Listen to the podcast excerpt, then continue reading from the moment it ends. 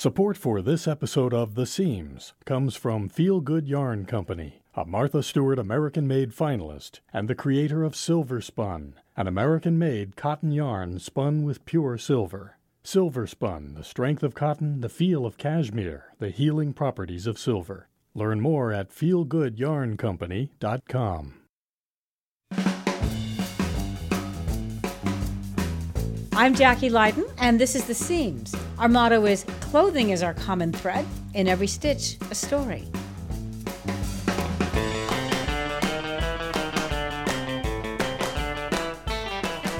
So here's what I've got on the show for you today. Men who like to dress well, kids who like to dress well, and college football players who want to look good on the field. Of course, I like to dress well, and I like talking to other people about dressing well. And at New York Men's Fashion Week this summer, I talked to menswear designers about the type of guy who's buying their clothes. I found it pretty interesting. And it made me wonder, who are these guys, these customers dressing to impress? And whether a guy's gay or straight, how much influence do the women in his life have on the way he dresses? Then we found out that Brendan Gallagher had asked exactly this question. Who do men dress for?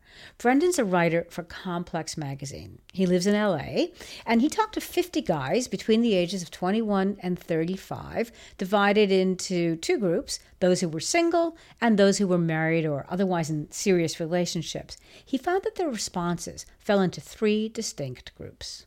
There was a one group that was very intense on telling me they just don't care about fashion at all, and that was a point of pride for them, that style was something for other people and that they were sort of above it. There was a second group that was very vocal about fashion as something that they take control of, that uh, these are guys who read menswear blogs, these are guys who largely I know from New York who will go to sample sales, things like that. And then the third group was kind of a mix of groups one and two and also some other less committed responses, and this was sort of about, even though groups one and two in their own ways kind of insisted that women didn't impact their style for very different reasons, they had these side quotes or kind of like addendums to their answers where they did admit that women actually did influence what they were wearing uh, pretty distinctly.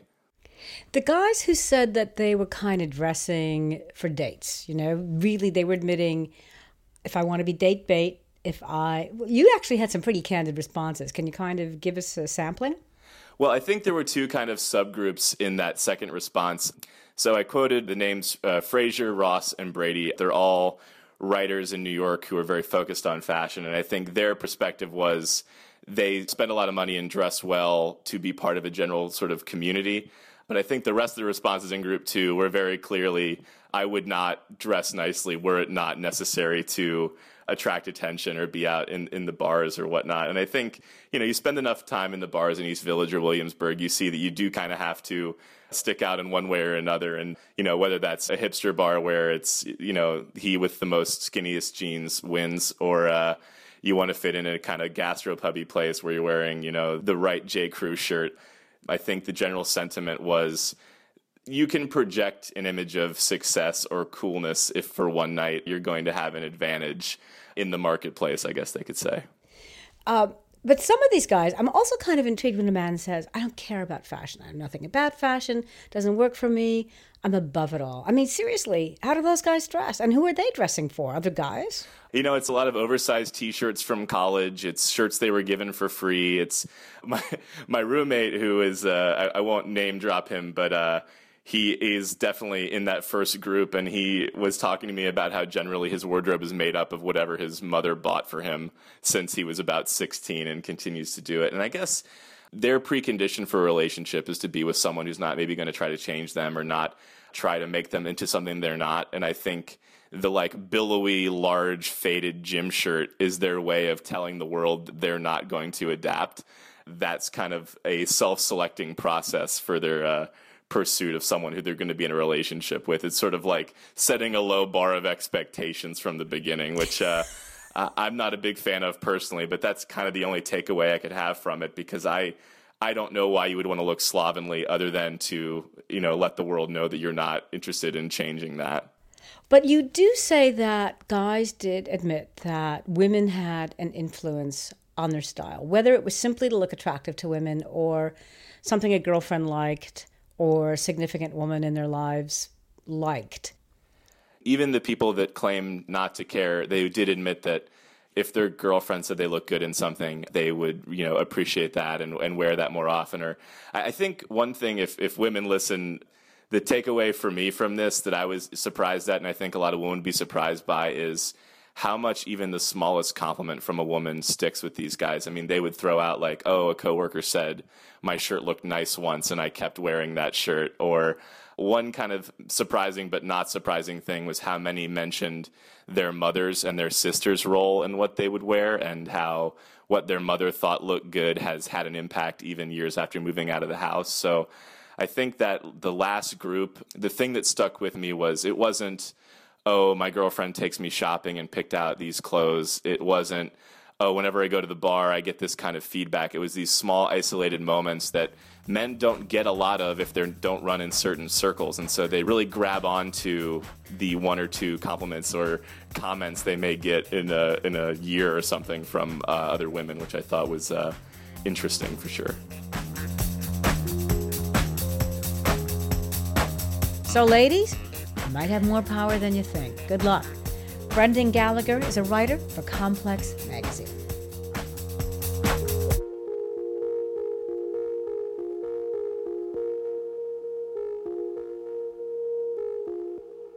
All right, you probably knew we were going to hit back to school season.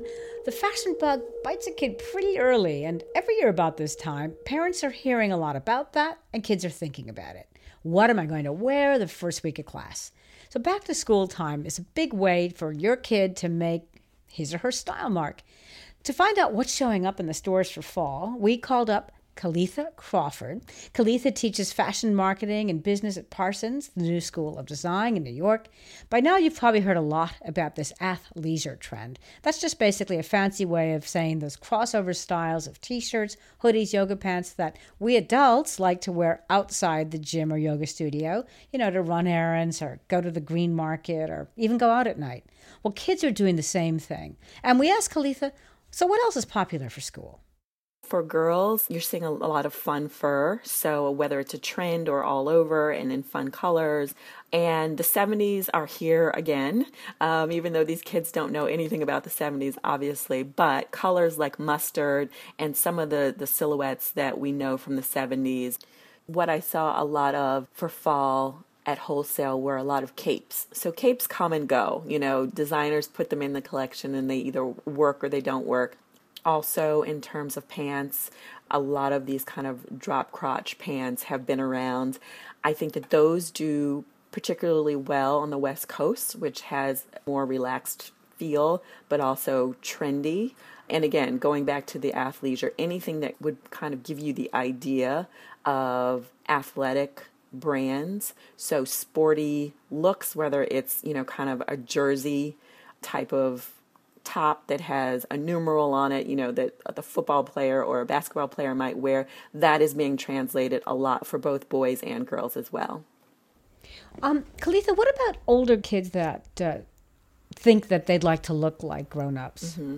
So that's one of the things that drives sales in children's, is that children are always looking at their older counterpart, you know, so the older sister, even their mom or T V stars, and they're very sophisticated and they know what they want to wear. So for, let's say, that tween girl, which would be about age eight to twelve, and then boy in that same age range, they are really trying to dress like the juniors market, which is very trend oriented. So from a sales perspective, from a brand perspective, that's kind of a difficult market. It's fun, but it's difficult because it changes all the time.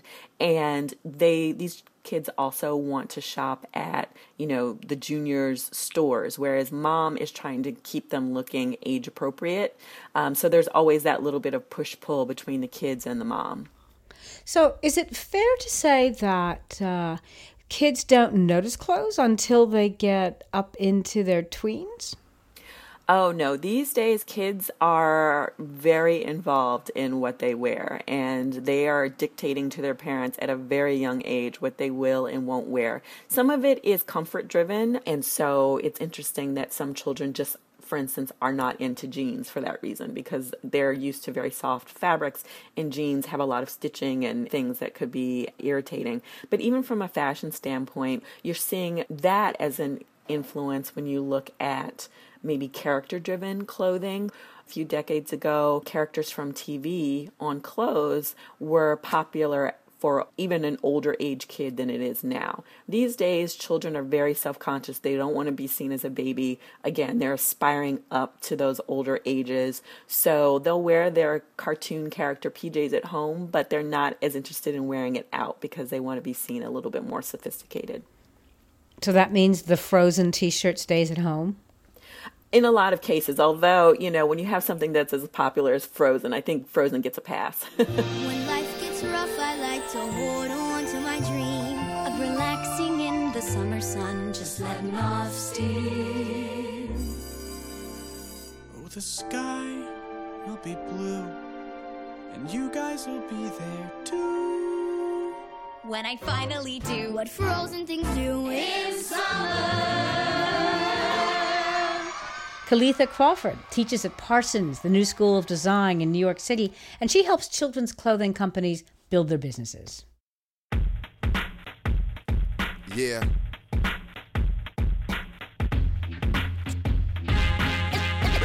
It's only right that I address this. Gotta be in it to win it. I never come lame type killing in the game. College football starts on Saturday, August the twenty-ninth, and we called upon Paul Lucas, our sports guy. Paul writes about sports uniforms for E S P N, and he told us something fascinating to me. College football uniforms turn over constantly. Like at the University of Oregon, last season they had fifteen games and fifteen different uniforms. You know that if you're in Oregon, but I didn't know that. They've been promoting a glow-in-the-dark jersey for the first game of this season. So I asked Paul, what is with all these costume changes?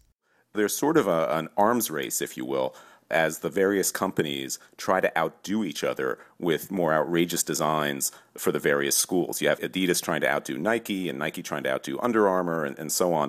And every time you think, well, they can't go any farther than this, you know, they can't get anything wackier than this, sure enough, they do. And so at the college level, you're seeing designs that look less like uniforms for athletes and more like costumes for superheroes.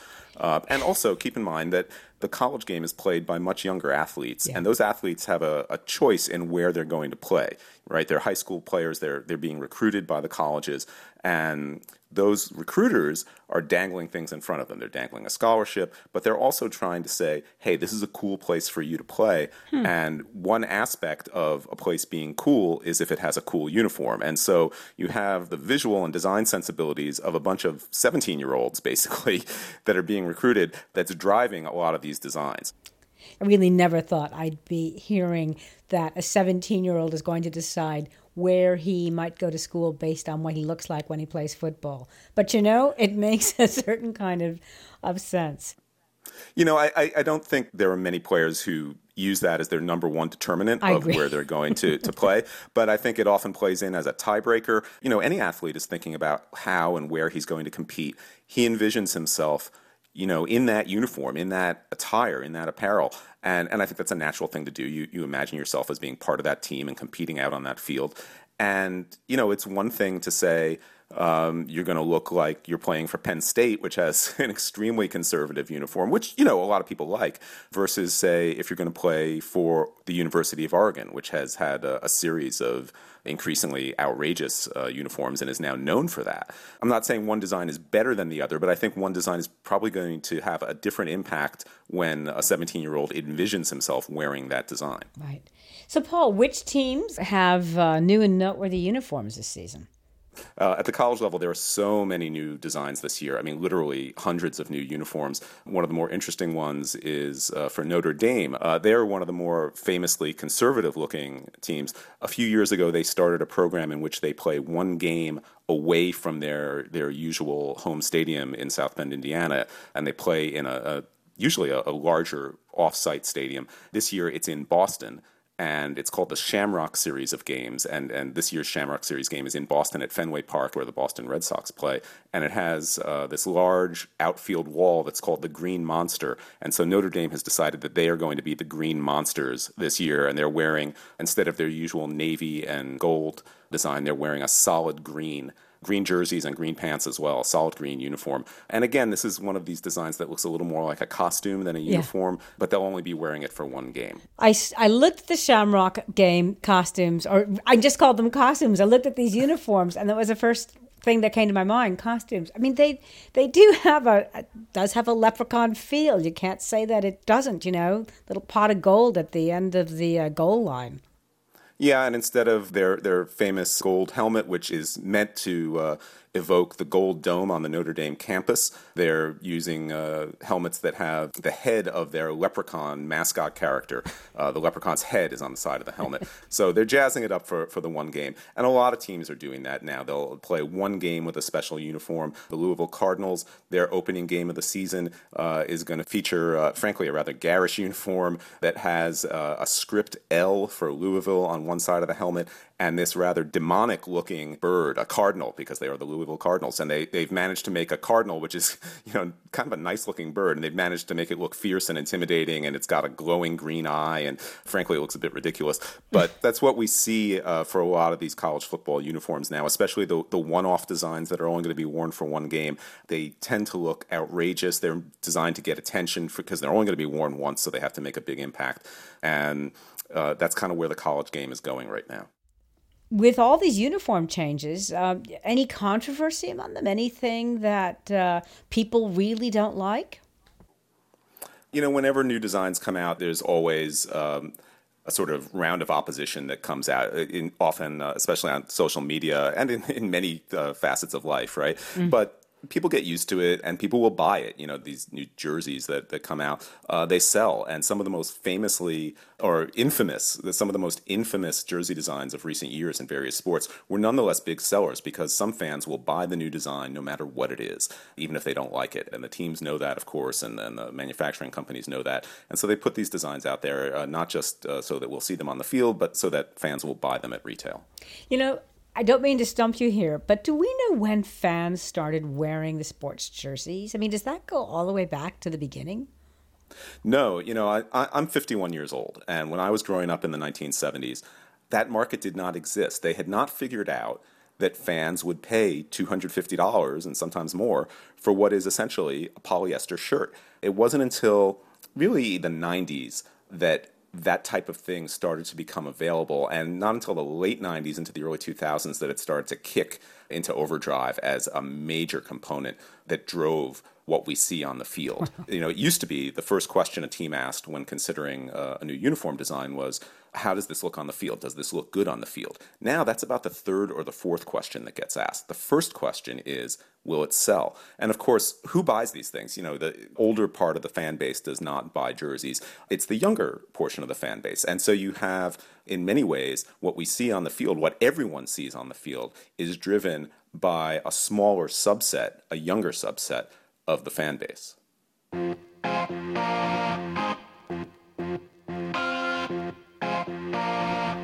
So you see those jerseys first on the college players, and then later on the alumni dad bods.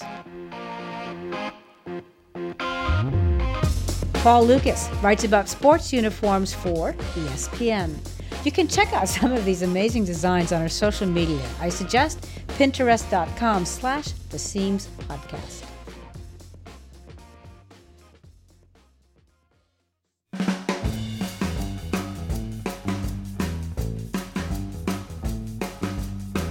That's it for this episode of The Seams. It was produced by Elaine Heinzman. Our editor is Marcus Rosenbaum. Our intern is Georgie Goldstein. And our web designer is Jess D'Amico. Our theme song, Fortune Cookie, is from the album The Further Adventures of Los Straitjackets, used with permission from the band Los Straitjackets. The Seams is sponsored by Feel Good Yarn Company. Check them out at feel good yarn company dot com. And to see the photos from the stories featured in this episode, please look for us on Instagram, Pinterest, and Facebook. Just search for The Seams Podcast. Talk to us on Twitter. Our handle is at Seams Podcast, all one word. If you like what you hear on The Seams, please rate our podcast on iTunes. Thanks to those of you who have, and write us a review. Next time on The Seams, New York Fashion Week is coming up. We're going to be there. But you say you've got nothing to wear? Well, you can always just raid someone's closet and rent some of their outfits for that week. Once I heard the idea, I said, you're crazy if you think I'm going to give you my clothes. I'm Jackie Lyden, your head seamstress. Thanks for listening.